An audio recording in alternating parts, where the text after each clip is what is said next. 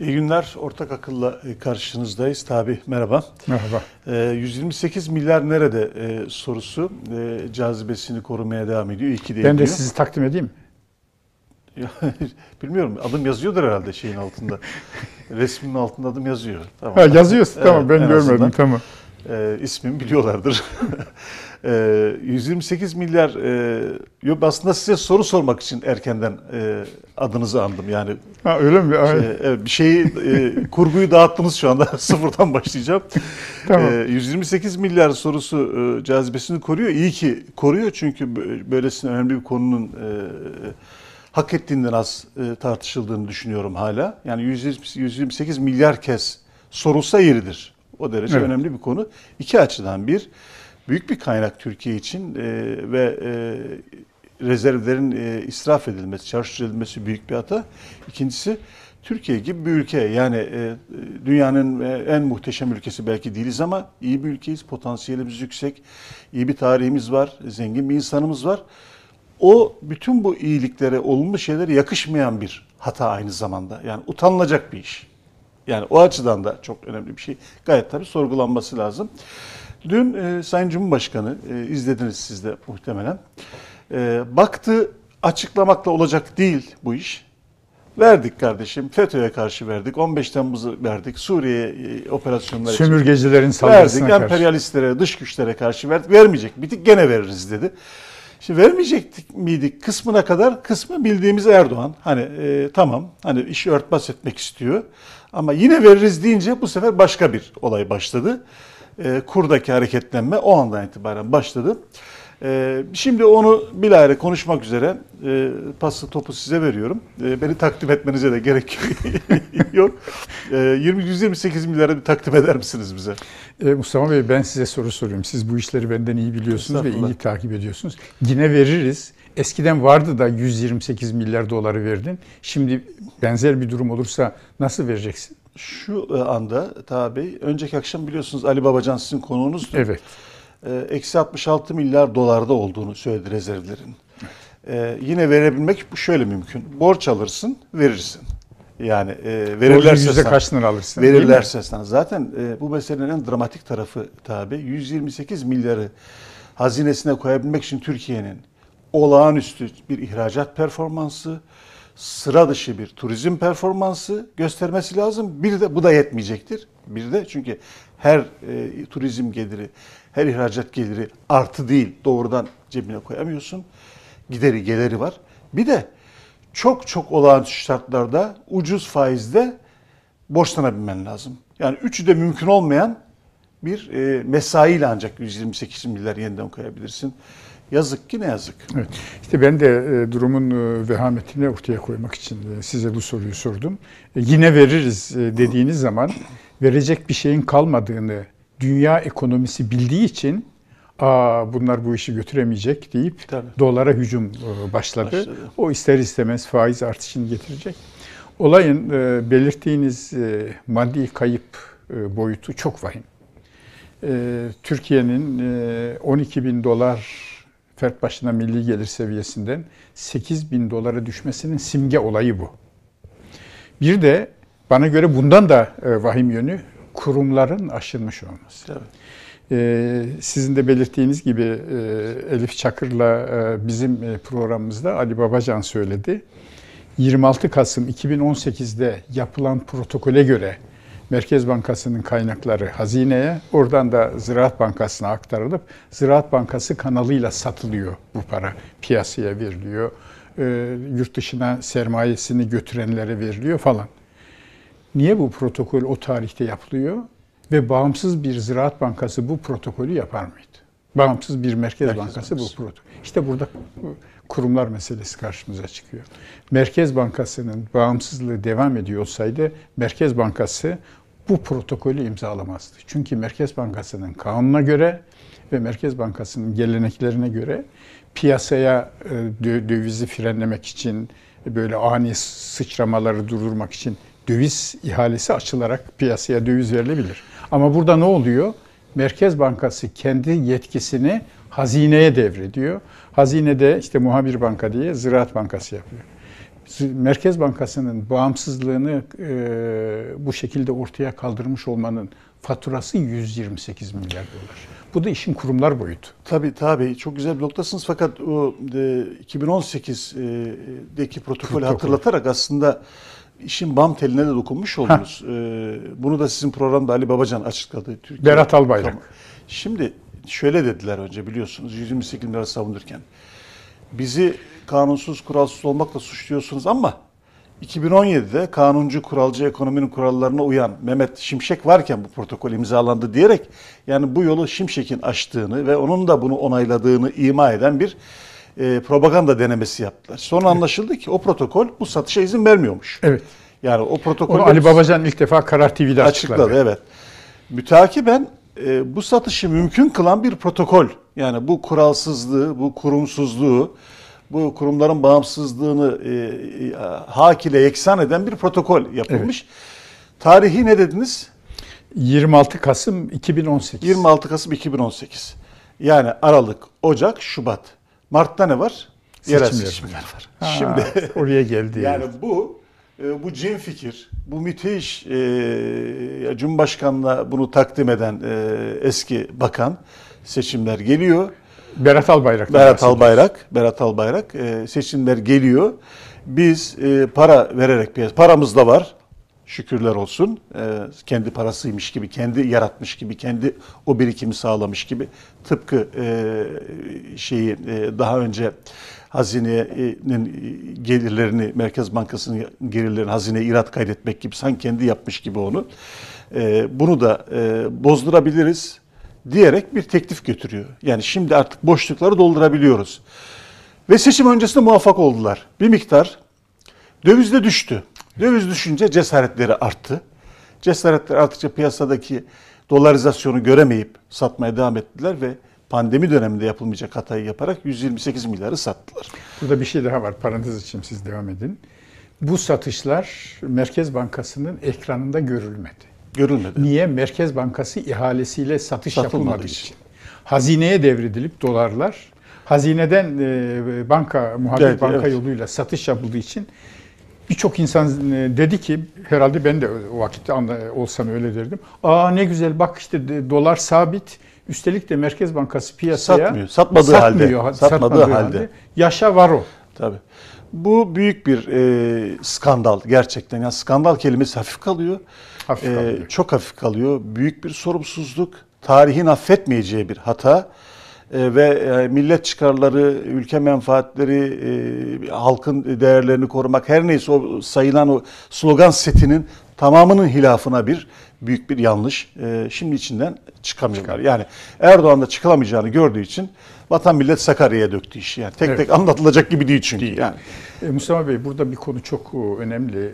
Türkiye'de hem sağda hem solda milli iradenin sınırsız bir üstünlüğe sahip olduğu konusunda yanlış bir inanç var. Bu e, milli irade Türkiye Büyük Millet Meclisi'nde tecelli ve temerküz eder. Kurtuluş Savaşı ve arkasından tek parti dönemindeki anlayıştan geliyor. Halbuki modern anlayışta milli irade anayasayla sınırlıdır. Milli irade kuvvetler ayrılığıyla sınırlıdır. Milli irade anayasaya göre veya kanunlara göre e, belirli bir yönetim bağımsızlığı, araçsal bağımsızlığı olan kurumlarla sınırlıdır. Yani milli irade seçilmiş meşru, elbette meşru iktidar Merkez Bankası'na şu kadar sat, bu kadar sat diyemez modern devlette. Ama bizde Seçimlerde e, halka e, hesap veren benim. Sen kim oluyorsun? Merkez Bankası. Halk beni seçti denilerek Merkez Bankası'nın kanunlarda var olan bağımsızlığı kanun hükmünde kararnamelerle kaldırıldı ve arkasından Merkez Bankası'nın ihaleyle piyasaya dolar satma yetkisi ihalesiz satsın ve ekranda görünmesin diyerek hazineye devredildi bir protokolle. Evet. Hazineden de bankaya sürüldü. Geldiğimiz nokta 128 milyar dolar. Şimdi e, tabii e, bugün e, bir anlamda muhalefet, medya, ekonomistler, uzmanların titiz takibi sonucunda devletin gizlediği bilgilerin büyük bir kısmı sökülmüş durumda. Sökülmüş. Yani artık boşlukları doldurabiliyoruz. İyi ki Türkiye'de iyi iktisatçılar da var, Evet. onlar çıkardılar. Yani zaten e, Mahfi İlmez, Kerim Rota, e, Serkan Özcan, İbrahim Kahveci bizim işte e, Börümcekçi, birkaç e, Hakan Kara, Hakan Kara Merkez Bankası'nın Evet. eski baş ekonomisti. ve 7-8 tıp tane adam sayesinde Türkiye'de ne olup bittiğini rakamları bilebiliyoruz. Yani iyi ki varlar. Ya iyi ki de yorulmuyorlar, usanmıyorlar. Yani düşün ki Kerim Nota 20 ay boyunca bunu yazdı etti. Ee, İbrahim yazdı, bu gazete yazdı, çeşitli ekonomi. Fakat Kerim Nota bu işi hiç bırakmadı. Yani onun sayesinde bugün Türkiye bu gerçeği skandal öğrenebildi. Şimdi bütün bu çabalar nedeniyle bazı boşluklar doldurabiliyoruz. Bir, yüzü, en az 128 milyar dolar satıldığını biliyoruz artık. Daha fazla olduğu da mümkün. Çünkü nereden 160'a kadar gidebilir çünkü hangi tarihleri aldığınız önemli. İkincisi bunun e, Cumhurbaşkanı Erdoğan'ın bilgisi ve onayı e, Berat Albayrak'ın e, takdimi sayesinde olduğunu biliyoruz. Bunun öncelikle e, yerel seçimleri gözetilerek sonrasında da Berat Albayrak ve Erdoğan'ın e, skorlarını düzeltmek maksadıyla yapıldığı faiz sebeptir teorisini uygulamak için. uygulamak için yapıldığını biliyoruz. Bu e, e, üçüncüsü, dördüncüsü o dönemki Merkez Bankası Başkanı'nın ve yardımcısının bu işin içerisinde e, bu işin sorumluları olduğunu, o dönem hazine bürokrasisinde isimlerini bilmediğimiz bazı kişilerin bu işte sorumlu olduklarını biliyoruz. Bakan Cumhurbaşkanı söyledi de sen de orada kanunlara, kurallara, anayasaya bağlı e, bürokratsın, başkansın vesairesin, senin de sorumluluğun var. Bunları artık biliyoruz. Bunların e, Türkiye'deki yerli rantiye tabir edebileceğimiz kesimlerin izleyebileceği, takip edebilecekleri ve belki burasını kesin bilmekle beraber onlara bilgi verilerek, zaman ve süre miktar kollayarak bekleyin satıyoruz denilerek yapıldığını, dolayısıyla rant aktarıldığını yerli yatırımcıya biliyoruz. Çünkü 60 milyar doların civarında 60-70 milyar mı dünkü şeyde yerlilere sattık Evet. diyor. O paraların e, özellikle bir kısmının e, dolar spekülasyonu, dolar pozisyon alanların çok işine yaradığını biliyoruz. Çünkü 6.25'ten sattılar. Bugün dolar 8.30, 8.25. Üçüncüsü dış güçlere, yabancı yatırımcıya, yabancı sermayeye, Türkiye'nin kanını emen e, emperyalist, kapitalistlere çok büyük yine tırnak içinde kıyak yapıldığını biliyoruz. Onlara da düşük kurdan dolarlarını, pozisyonlarını kapatıp e, kazandıklarını cebine koyup Türkiye'ye bay bay deme imkanı verildiğini 6 biliyoruz. liraya dolar sattılar. Şimdi sattıkları doları TL'ye çevirseler 8 lira alacak. E, dolayısıyla sadece e, Erdoğan'ın ve Berat Albayrak'ın skoru düzgün olsun diye ve mümkünse de yerel seçimleri kazanabilsinler diye yapılan işin maliyeti şu ana kadar ölçebildiğimiz kısmıyla bu. Utancı ayrı. İşte Mustafa Bey, e, buna, yani bunu bizi izleyen dinleyicilerimize özellikle dikkatlerini çekerek e, sunmak istiyorum. Milli iradenin hukukla sınırlı olmasının sebebi de bu. Milli irade nihayet seçilmiş, önümüzdeki seçimleri de kazanmak isteyen iktidar demek. Öyle değil mi? Seçim uğruna devletin temel kurallarını, temel normlarını e, aşmasın, aşındırmasın, kurumsal bir e, erozyon meydana gelmesin diye bu kurallar var. Dünyada e, incelemişler, bakmışlar. Bu anlattığım Nobel İktisatçı, Nobel İktisat Ödülünü kazanan bilimsel çalışmaların sonucu. Politikacıların, iktidara kim gelirse gelsin, siz olun ben olayım. İktidara kim gelirse gelsin. Politikacının birinci sahiki önümüzdeki seçimleri kazanmak. Bunun için seçimlerden sonra patlayacak enflasyonu göze alabiliyorlar. Bunun için seçimlerden sonra e, patlayabilecek bir döviz krizini göze alabiliyorlar. Yeter ki ben seçimi kazanayım. İşte bu tecrübeler sebebiyle diyorlar ki biz para politikasını hükümetlerin elinde para politikasının araçlarını hükümetlerin de elinden alalım. Seçim derdiyle değil. E, iktisatçı olmanın onuruyla, iktisatçı mantığıyla düşünen Merkez Bankası'na verelim. Nitekim 128 dolar skandalı Merkez Bankası'nın bağımsız olduğu hiçbir ülkede görülmedi. Türkiye Cumhuriyeti'nde de 2001 yılından 2018-2019 yılına kadar görülmedi. Evet. Burada milli iradenin üstün ilahi bir güç değil, anayasayla sınırlı bir yönetim yetkisi olduğunun artık bizim iliklerimizi işlemesi lazım, beyin hücrelerimizi işlemesi lazım. Evet ne yazık ne yazık ki devamında tabi e, dün e, Sayın Cumhurbaşkanı bu konuşmayı yaptı. Bildiğimiz cümlelerin ardından söylediği gerekirse gene yaparız. Bu sefer yeni bir alarm oluşturdu.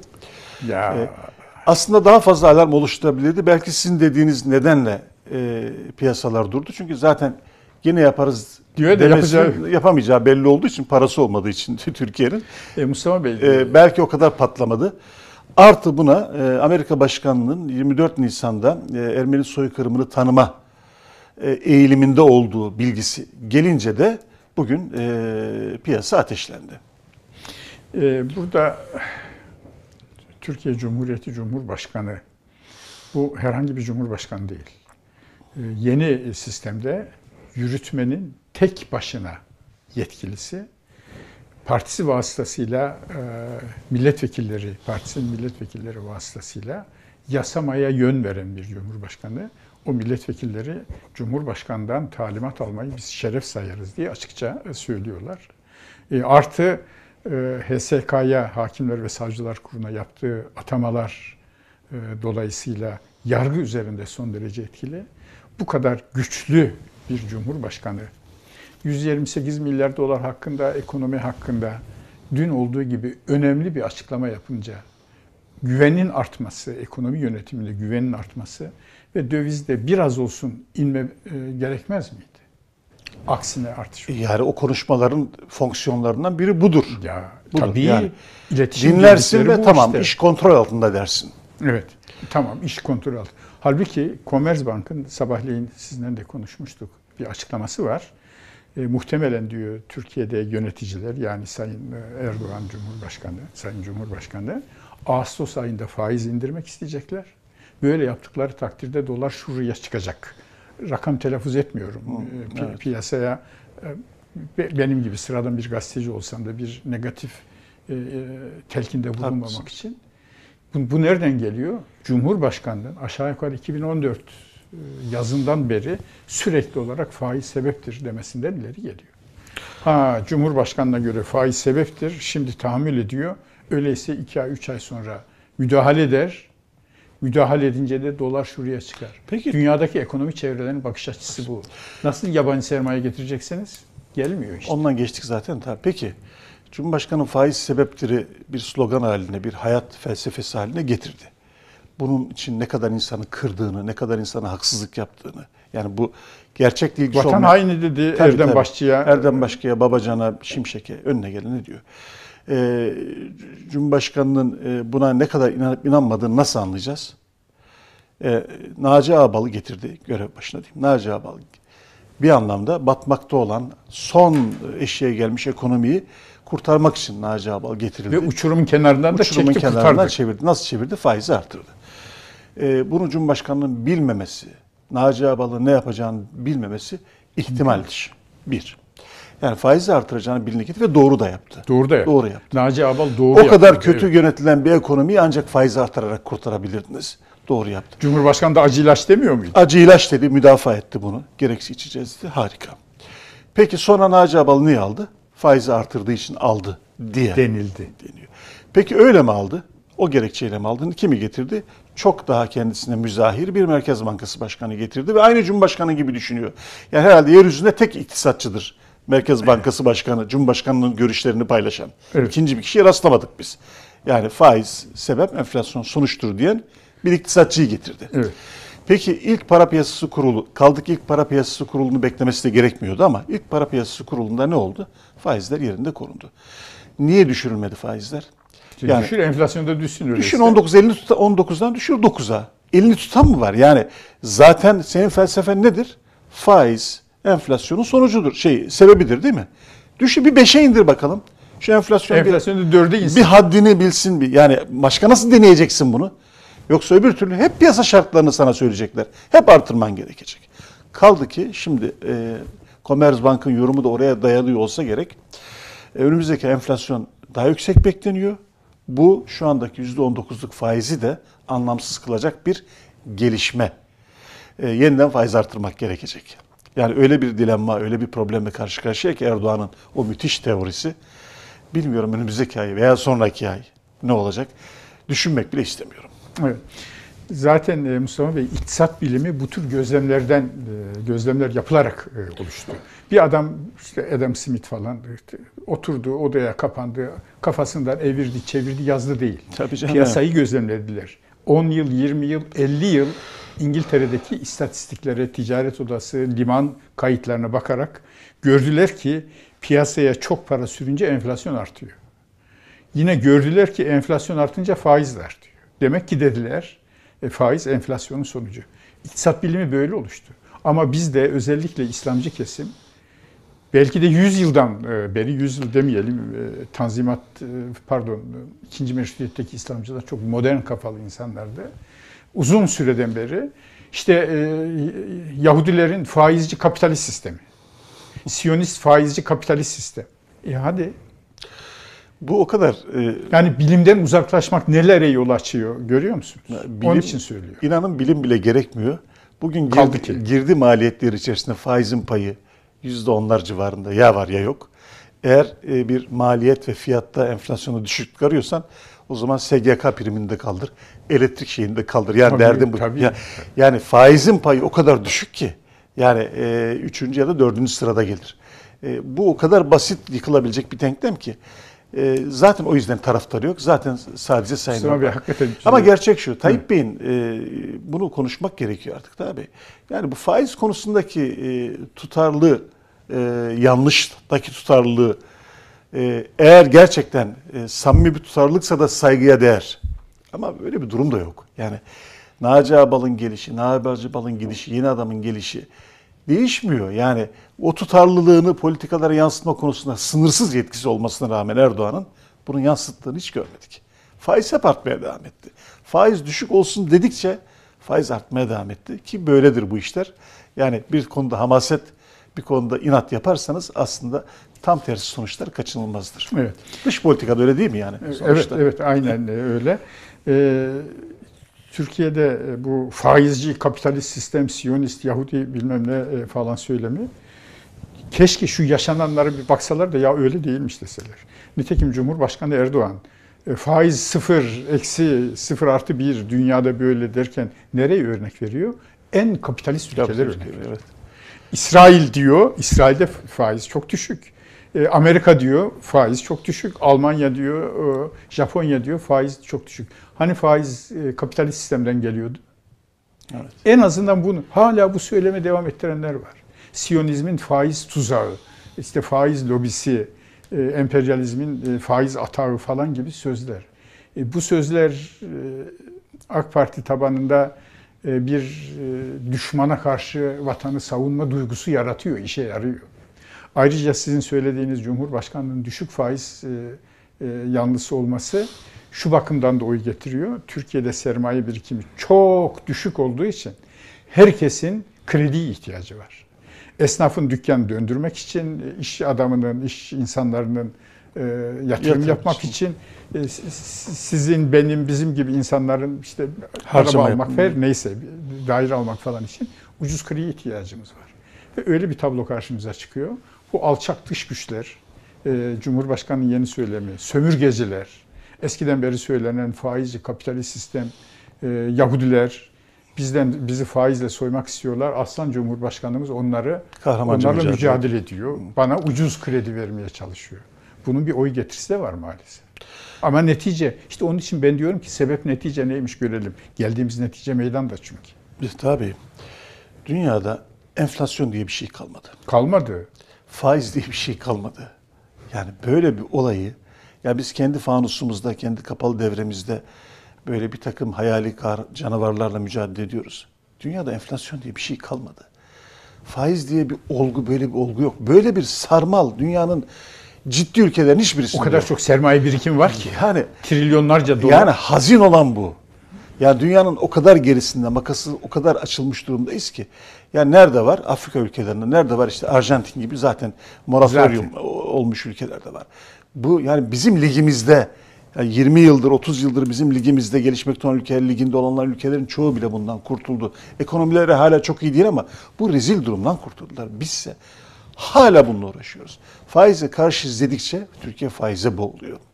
Döviz dış güce karşı izleyince Türkiye dolarize oluyor. Mevduatların yarıdan fazlası hala dolarda. İnsanlar dolarda pozisyon almışlar bekliyorlar. Daha neyi konuşuyoruz? AK Parti'nin başladığı yıllarda dolar mevduat 30'lardaydı şimdi 60'lara gelmiş. Yani daha doğrusu mevduat içindeki dövizin payı 30'lardaydı 60'lardaydı. Daha neyi konuşuyoruz? Paraya abi? güvensizlik. Ya daha neyi konuşuyoruz? daha yani yerli misin, milli misin, dış güçlerle mücadele ediyor musun? Karanlık odakların haddini bildiriyor musun? Orada saldırıyor. Üst- üst takım. Bu bunlar boş laflar. Zaten hamaset arttıkça anla ki ekonomide kötüdür, dış politikada kötüdür. Mavi vatan dediğimiz şey Akdeniz'deki bütün kazanımlarımızı, bütün pozisyonlarımızı kaybettiren işin perdelemesinden başka bir şey değil. Mavi vatan diyeceğine diplomasi yapsaydın. Tabii. Mavi vatan diyeceğine güzel, mavi vatan güzel slogan. Hep Mavi bize- vatanı öyle savunurdu. Öyle savun mavi vatanı. Diplomasiyle savun, akılla Mısır'ı savun, dost, çek, yanına dost kazanarak savun. Tabii. Bir girdik çıktık. Bütün Akdeniz kıyısı düşmanımız ve e, en zayıf hükümetler döneminden daha zayıf pozisyonumuz. Yani hiçbir şeyi o, masada bir diplomatik üstünlüğümüz kalmadı ama sorsan kahramanlığı kimseye bırakmıyoruz. E, Mustafa Bey, Mısır e, 2018'in sonlarında, 2019'un başlarında tarihini tam hatırlamıyorum.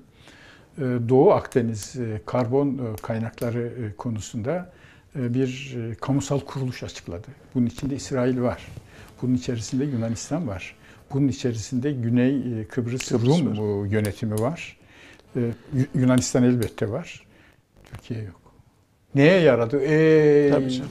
Şimdi hitapları. şimdi Mısır'dan iyi ilişki dileniyoruz. Yani Geçti artık. Darbeci Sisi'den. Yani alan aldı. İstesen iyi ilişki Hayır, alan aldı, satan sattı, paylaşılan paylaşıldı. paylaşıldı. Roller dağıtıldı. Biz şimdi Mısır'a heyet göndermeyi de gururla anlatıyoruz. Ben size yine e, bir şey soracağım. Biraz önce daha ne konuşuyoruz dediniz. Ben şunu soracağım. TÜSİAD, MÜSİAD onlar niye konuşmuyor? Müsiyat'ı ben biraz tanırım. TÜSİAD'ı da siz sanırsınız. siz, siz, siz söyleyin. Yani çok hazin evet. Çok hazin konuşmuyorlar.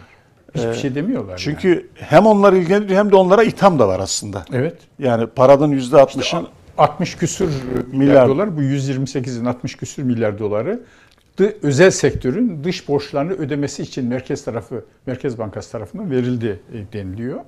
E, şimdi özel sektör eğer özel sektörün borç ödemesi Merkez Bankası kaynaklarından finanse edilecekse o kaynak kalmadı. kalmadı. Bu sene daha da fazla, bu sene daha da fazla borç var. Nasıl Evet. sübvanse edilecek? Ee, bizdeki e, özel sektör, iş dünyası e, e, bu konularda e, Türkiye'nin kötü gidişatı, iktidarların yanlış uygulamaları konusunda e, kelimenin tam anlamıyla söylemek istiyorum. Karakteri en düşük kesimdir.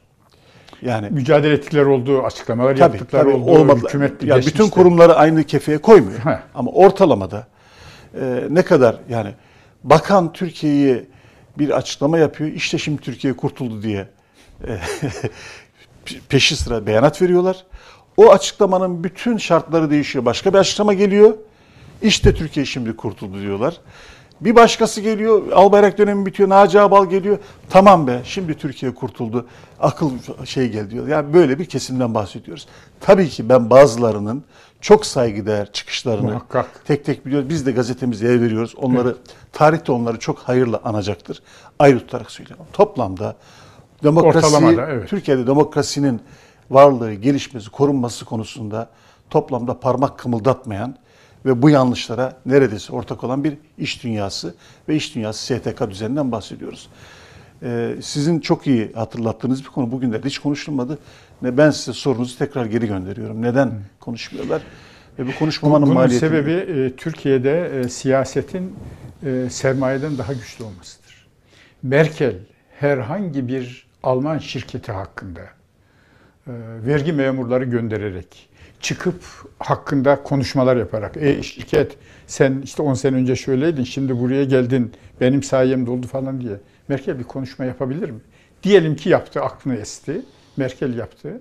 O vakit e, basının ve iş dünyasının tepkisini düşünün. İşte burada bir gelişmekte olan e, ülke profiliyle tarihsel olarak Türkiye'de sermaye birikiminin, orta sınıfın, müteşebbis sınıfın, girişimci sınıfın zayıflığı buna karşılık e, devlet yetkilerinin e, gerektiğinde anayasayı bile aşacak, anayasanın belirli maddelerini aşacak kadar güçlü olması. Osmanlı Devleti'nde bir mü- müsaadere vardı değil mi? Ee, rahmetli Halil İnalcık e, başta olmak üzere bütün saygın tarihçilerimiz bu müsaadere yüzünden yani insanların malına mülküne el koyma yüzünden Osmanlı Devleti'nde sermaye birikiminin olmadığını, girişimci orta sınıfın gelişmediğini söylüyorlar. Hiç Osmanlı'dan bize devretmiş bir şirket var mı? Halbuki Alman şirketlerinin isimlerini zikretmiyorum burada. Türkiye'de de yatırımları olan ne bileyim ben ilacından e, arabasına kadar e, isimlerini bildiğimiz bunların hepsi 1800'lü yıllarda var. Bizde Hacı Bekir şekerlerinden başka devam eden bir şey yok. Niye? Sermaye birikimini siz e, müsaadelerle engellediğiniz zaman güçlü bir e, şirketler, güçlü bir girişimci orta sınıf teşekkür etmiyor. Devlet bu kadar güçlü olunca da korkuyorlar başımıza ne gelecek diye. Evet. İşte buradan şu ortaya çıkıyor. Hakikaten hukuk ekmektir. Devlet yetkilerinin hukukla sınırlanmış olması, kurumlarla, kurallarla sınırlanmış olması, bu sınırlar, bu kurallar çerçevesinde devletin yarın neyi yapabileceği, iktidarın yarın neyi yapabileceği, neyi yapamayacağı konusunda insanların emin olması. Hem yazdığı yazılar için emin olması, hem yapacağı, yaptığı yatırımlar için emin olması. İşte kalkınmanın şartı bu. Burada birçok insan haklı olarak diyebilir ki ama Çin kalkınıyor, Çin diktatörlük. Fukuyama son kitabında Çin kalkınmasını anlatıyor. Bunun temelinde kurallar var. Çin Komünist Partisi'nin de siyasi bakımdan ceberrut e, olmakla beraber iktisadi hayatta uymak zorunda olduğu kurallar var. Kendini bağlıyor. Kendini Sürprizi bağlıyor. yok. Fukuyama diyor ki Orta Doğu'daysa kurallar değil, kim yönetiyorsa onun emirleri geçerli. Yani o yüzden Orta Doğu'da da sermaye birikimi yok. Çin'de demokrasi yok ama Çin hükümetini bağlayan e, ve yatırımcıyı da vatandaşı da e, eşit bir şekilde e, üzerinde otorite kuran kanunlar var. Bu kanunlara uyuyorsun. Tabii, Sürpriz yok. Yarın sabah gittiğinde kurallar, oyunun kuralları değişmiyor. Türkiye'de olduğu gibi yabancı yatırımcı görüyorsun. Yarın bir gün vergiyle senin bütün kazancını el- elinden almıyor. Sen ona tabi olmazsan seni bir takım usullerle cezalandırmak gibi bir risk yok. E, kural, kanun, öngörülebilirlik çok değerli bir şey. Yani sözün buraya geleceğini bilseydim rakamları yanımda getirirdim. Mesela Dünya Hukuk Devleti sıralamasında e, Moody's'in kurumsal güçlülük diye bir kıstası var. Onda e, izleyicilerimiz internete girip bir Çin'in e, sıralamadaki yerine baksınlar. Bir de bizim son e, 5-6 yıldaki yerimize baksınlar. Biz bundan 10 sene, 15 sene önce Çin'in çok yukarılarındaydık. Kurumsal güçlülük, hukuk devleti, law enforcement denilen kanunların uygulanması açısından biz çok yukarıdaydık. Aşağılara Tabii 20 sene önce yani AK Parti'nin iktidara geldiği günlerde Çin uluslararası fonlardan yardım alan ülkeler listesindeydi. Yani çeşitli uluslararası kurumlar destek kredileri, bağışlar, hibeler veriyorlar. Çin o durumdaydı. Evet. Türkiye Çin'den biraz daha iyiydi. Tabii ki Çin kadar nüfusumuz falan olmadığı için tam kıyaslamayacağım ama Çin bugün nerede?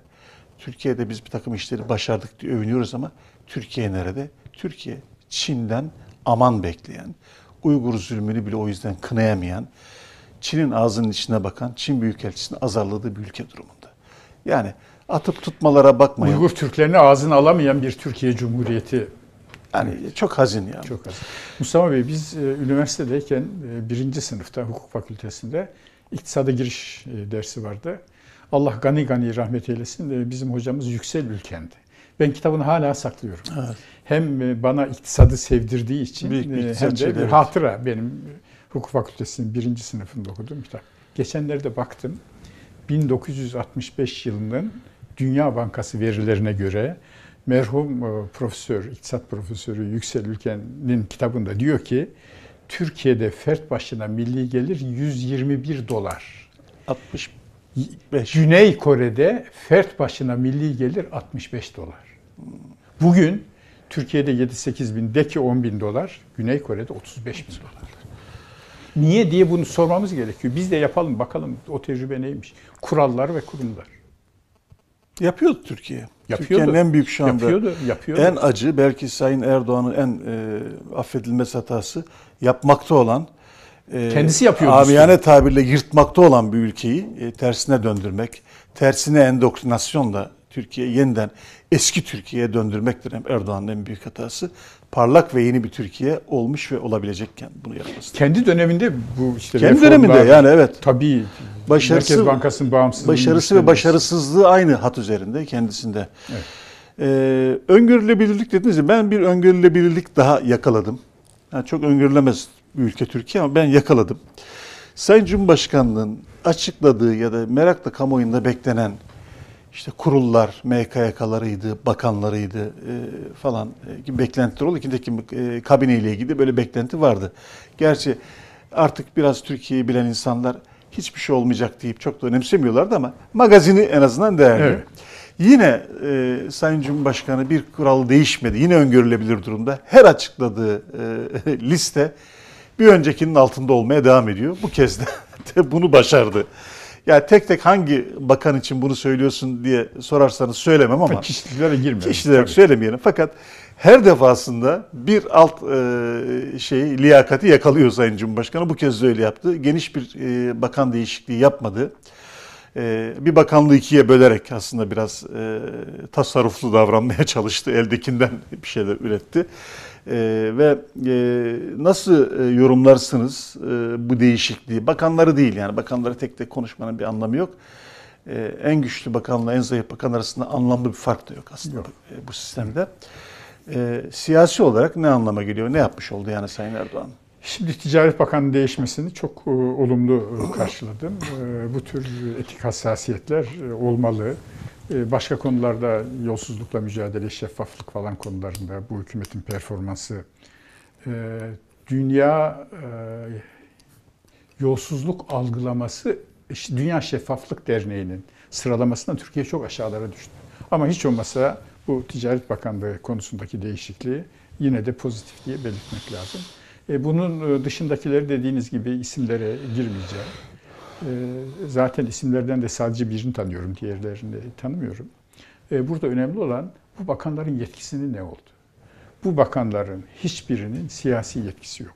Nitekim Cumhurbaşkanlığı, e, hukuk baş e, danışmanı ve aynı zamanda Cumhurbaşkanlığı hükümet sisteminin mimarlarından e, Sayın Mehmet Uçum'un 16 Haziran adlı bir kitabı var.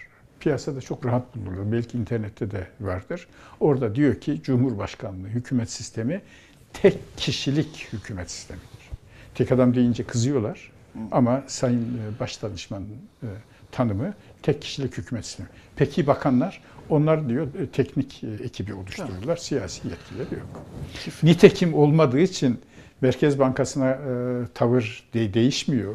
İşte e, faiz sebeptir dendiği zaman bir bakan çıkıp hayır öyle değil faiz enflasyonun sonucudur falan diyemedi e, bugüne kadar. E, o yüzden dediğiniz gibi yani bunun kim gelmiş kim gitmiş e, diye bir ilginç tarafı var. E, ama e, siyasi bir ehemmiyeti Anlamı yok kabinedeki değişikliği. Zaten Erdoğan da o anlamsızlığı e, oluşturmak için elinden geleni yapıyor. Yani gece yarısı açıklıyor. Yani bir ilçenin bir milli eğitim müdürü, sağlık müdürünü e, tayin eder tarzda kararnameler yazılıyor. E, bir kamuoyunda bunun bir sansasyon yaratması, kendi dilinden ifade edilerek değer kazanmasını asla e, istemiyor. Giderek bakan değişiklikleri, bürokrat değişiklikleri, müdür, ilçe müdürü değişiklikleri seviyesinde bir norma girmiş durumda. Benim ilçe müdürüm de var, bakanım da var. Ne fark eder gibi bir hava veriyor Cumhurbaşkanı. Yani o tek kişilik sistemin gereğini yapıyor Erdoğan. Yapıyor, Bunun yapıyor. iletişimini yaparken. Evet tek yetkili benim sürekli bu iletişimle de buna göz, e, bunu gözetiyor. E, Mustafa Bey, e, Cumhurbaşkanı tarafından açıklanan e, son insan hakları eylem raporu, Adalet Bakanlığı bürokratları tarafı çok değerli hukukçulardır onlar. Hazırlanmış olan bir metin. Onların hazırladığı metin basına intikal etti. Beştepe'ye gittiğinde çok değiştirildi, çok yumuşatıldı. Adeta mahiyet değiş, çok özür diliyorum, mahiyet değişikliğine uğradı. Yine de o metinde iyi şeyler var. O metinde diyor ki bunu e, Sayın Cumhurbaşkanı canlı yayında da e, metinden okuyarak tekrarladı. Kurumsal yapıları güçlendireceğiz. O metnin uygulanmasından bir ay e, sonra, bir ay geçmedi. Merkez Bankası'nda iki defa Merkez Bankası Başkanı değişti. Güçleniyor demek. Türkiye'de yetkili, devlet kademesinde e, yetkili herkes biliyor, kurumları güçlendirmek lazım. Bunu yazıyorlar. Cumhurbaşkanı da o metni okuyor ama bir ay geçmeden e, Naci Ağbal gibi piyasaya güven vermiş. E, Türkiye'yi bir dış ödemeler açığı krizinin eşiğinden kurtarmış olan birisini bir gecede atıyorsunuz, gönderiyorsunuz.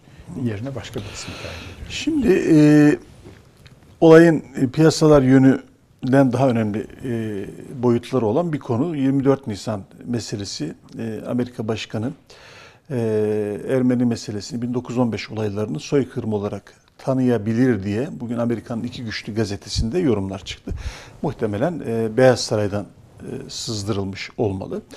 E, ve bu çok önemli, şu açıdan önemli. Bir, bugüne kadar hiçbir Amerikan başkanı e, Yapmamıştı. bunu yapmamıştı. Obama büyük acı, Matt Diagram e, tabirini kullanmıştı. E, bu aynı zamanda Türkiye'ye verilen önemin, Türkiye'nin diplomatik gücünün, Türkiye'nin marka değerinin bir e, göstergesi. E, Amerika'nın yapmadığı şeyi bilebildiğim kadarıyla 19 ya da 19 ya da 20 ülkenin parlamentosu yaptı. Ama Amerika önemli çünkü Amerika'nın yapması Evet. hukuki sonuçlar doğurabilir. Tazminat vesaire kapıları, yolları açabilir. Amerika'da birçok eyalet de yaptı bunu. Evet. Yani e, soykırım olarak tanımlıyorlar. Fakat e, başkan federal olarak yapılmadığı müddetçe Türkiye için bir emniyet şeydi. Bu Türkiye'ye bir verilen değerin, müttefik olarak değerin, Türkiye'nin ağırlığının bir göstergesiydi bugüne kadar. E, şöyle söyleyelim, sadece AK Parti dönemi değil bu. En zayıf koalisyonlar döneminde hatta 12 Eylül öncesinden beri Türkiye'ye bu kadar e, yani bunu soykırım olarak tanımlayacak kadar e, Türkiye'ye mesafe koymadı hiçbir Amerika ülkesi. Umarız bu sefer de koymazlar. Yani İnşallah. haberler umarız İnşallah doğru değildir. Bu gerçekten Türkiye'ye haksızlık olur. Çünkü Türkiye'de bu konuda bir takım adımlar atmalı değil. Yani e, ortak acılardan, ortak hafızadan, e, iki tarafın acılarından bahsedildi ki olayın iki tarafı da var şüphesiz. Tabii tabii. Ermenilerin büyük acılar Ermeniler çektiği büyük acılar çektiler. e, ve tehcirde- Türkler, Müslümanlar da büyük acılar çektiler. Tehcirde e, büyük kıyıma uğradıkları e, gerçeğinin yanında Müslümanların da Ermeni çetecileri tarafından uğradığı kıyımlar var. İki tarafı var. Araştırılmaya, konuşulmaya değer. Fakat biz tabii böyle derken dünya e, da bu iş aldı, gitti ve bir kanaat oluştu. Bu gerçeği de görelim. Yani biz araştıralım, konuşalım derken dünyada bir Ermeniler lehine bir kanaat de oluştu. Şimdi e, işin bu boyutu bir yana e, 24 Nisan'da e, Biden daha Erdoğan'ın telefonuna çıkmayan, Erdoğan'a telefon etmeyen ve dün F-35 projesinden Türkiye'yi çıkardığını açıklayan Amerika'nın başkanı Ve, Biden. Türkiye'ye seyahat etmiyor. Evet seyahat, Açıklaması. hadi seyahat her zaman olabilecek bir şey diyelim ama o da zamanlaması manidar. Ee, Bir de bunu yaparsa bu e, sadece Ermeni meselesinde büyük bir dezavantaj e, değil. Aynı zamanda Türk-Amerikan ilişkileri açısından da e, berbat bir dönemin artık nişanı anlamına gelecektir. Endişeyle bekliyorum, şundan bekliyorum. Türkiye kılını kıpırdatmadı. Türkiye bu 24 Nisan meselesinde bunu önlemek için kılını kıpırdatmadı. Çünkü mekanizması yok Türkiye'nin. Amerika Başkanı Gidince kimden konuşacak? Amerika Başkanı'na ulaşamıyor. Senato ile e, kongre ile ilişkileri alt seviyede. Senato kongre sürekli aleyhimize raporlar hazırlıyor. Uluslararası diplomatik partnerimiz yok. Bizim adımıza bu işe bir bakın el atın diyebileceğimiz hiçbir adam yok. Diplomatik olarak neredeyse e, çökmüş durumdayız. Öyle bir zamanda böyle bir darbe gelirse e, Türkiye adına bir başka Maalesef. gerileme Erdoğan hükümeti açısından da bir başka ayıp olur. Yani bunu önleme büyük hükümetin, büyük devletim, şuyum, buyum, nizamat veriyorum diyen bir liderin ve hükümetin e, hiç bunları demeyen, çok pısırık görünen eski hükümetlerle kıyaslanan bir işte onlardan geri düşmesi kabul edilemez. E, bu çok önemli bir gösterge ve bir kırılma noktası olacaktır diye düşünüyorum. Evet. Ee, Mustafa Bey, e, Avrupa ve Amerika'da her zaman Türkiye karşıtları oldu. Bizde tıpkı her Lobiler zaman oldu, değil mi? Lobiler oldu. olduğu gibi. Evet. Ama her zaman da Türkiye'yi kuvvetle savunanlar da oldu. Ee, özellikle Amerika'da Demokrat e, Parti, e, şeyde Avrupa'da e, Yeşiller, Sosyal Demokratlar, e, Türkiye meseleleri söz konusu olduğunda Türkiye'nin yanında yer aldılar. Bizim ortak pazar sü- sürecimizde bunlardan destek gördük. Şimdi hiç yok.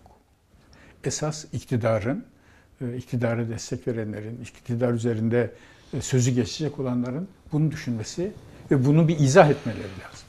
Niye her zaman Türkiye lehine e, Amerika'da Senato'da, Beyaz Saray'da, e, Pentagon'da, e, Temsilciler Meclisi'nde Türkiye lehine kuvvetle faaliyet gösteren e, Türkiye dostları olduğu halde ya da Türkiye'nin stratejik değerlerini bilerek hareket edenler olduğu halde şimdi niye yaprak kıpırdamıyor? Ve biz biraz önce söylediğiniz niye e, bu e, Ermeni soykırım tasarısı e, sırasında gördüğümüz desteğe benzer bir desteği şimdi göremiyoruz. Niye hadi lobi yapalım biz de kendimizi anlatalım dediğimizde gidecek yerimiz, muhatabımız, konuşacağımız Çalacak kapı çevreler, yok. Çalacak kapı olmadığı için Ankara'da oturup bekliyoruz. Birisi bunu izah etmeli. Türkiye niye bu kadar yalnız kaldı? Niye bu kadar çaresiz kaldı? Niye bu kadar çaresiz? Ve muhtemelen şu andaki Ankara'nın oyun planı şudur. Hele bir onu e, soykırım olarak ilan etsin. Biz de çıkıp işte emperyalistler, Haçlılar bize karşı bunu satarız. Yani iç politika malzemesi e, değeri taşımayan e, ya da iç politikada malzemeye dönüştürülmeyen hiçbir konuyla zaten ilgisi yok. Ama ilgilenmek istese de imkanı yok. Evet. Yani Şimdi- ilgilenmek istersin. E, Ne yapacaksın ki? sam- yolun yok. Yok. Ya yolun yok çünkü ya kimine haşit demişsin, kimine emperyalist demişsin, kimine bilmem ne, kiminin telefonda e, bekliyorsun, telefon açmıyor adam. E, çok e, Türkiye açısından e, diplomatik olarak herhalde bu kadar geri olduğumuz bir dönem olmadı. Evet. Mustafa Bey, Ali Babacan e, Karar TV'deki e, programda da e, söyledi. Türkiye işte 1,5-2 milyar dolar vererek e, Rusya'dan e, S-400 füzelerini aldı ama kullanamıyoruz. Ayrıca kullansak bile bizi kime karşı koruyacak ki?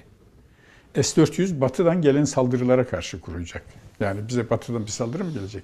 Suriye'den gelecekse o saldırı S-400 onu kurmuyor. Koruyamıyoruz. Rusya'dan gelecekse Rusya'dan gelecekse e, Zaten onu kurmuyor değil. zaten kendisini, e, korumuyor kendisini. Hiçbir işe yaramadan 2 milyar dolar oraya gitti ve şimdi depoda bekliyor. İstersen aktivize et, hiçbir şey yaramayacak. Öbür taraftan siz yine söylediniz. e, Amerika'da e, F-35 projesinden ki bize çok büyük bir teknoloji transferi sağlayacaktı. biz partner işin Pa- içerisinde pa- ortağıydık, ortaklardan- parasını da vermiştik. O gelmiyor ve şimdi e, Amerika'da Türkiye lehine lobi yapan hiç kimse yok. Geldiğimiz durumu görüyor musunuz? Neye yaradı bu? F-35'in şöyle bir önemi de var tabi. evet programdan tümüyle çıkarıldık. Ee, yeni protokolden çıkarıldık. Ee, artık F-35'in e, orta teknoloji geliştiricisi olmaktan alıcısı bile olamayacak duruma düştük.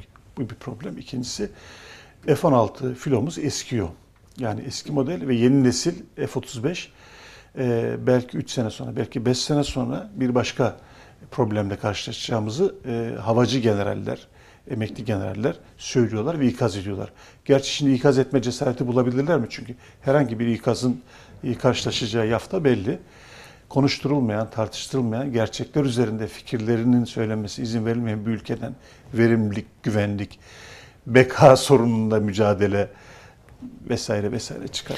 Yani bu e, serbest tartışmalar, eleştiriler olmayınca e, ülke içinde politika seçenekleri de teşekkül etmiyor. Öyle değil mi?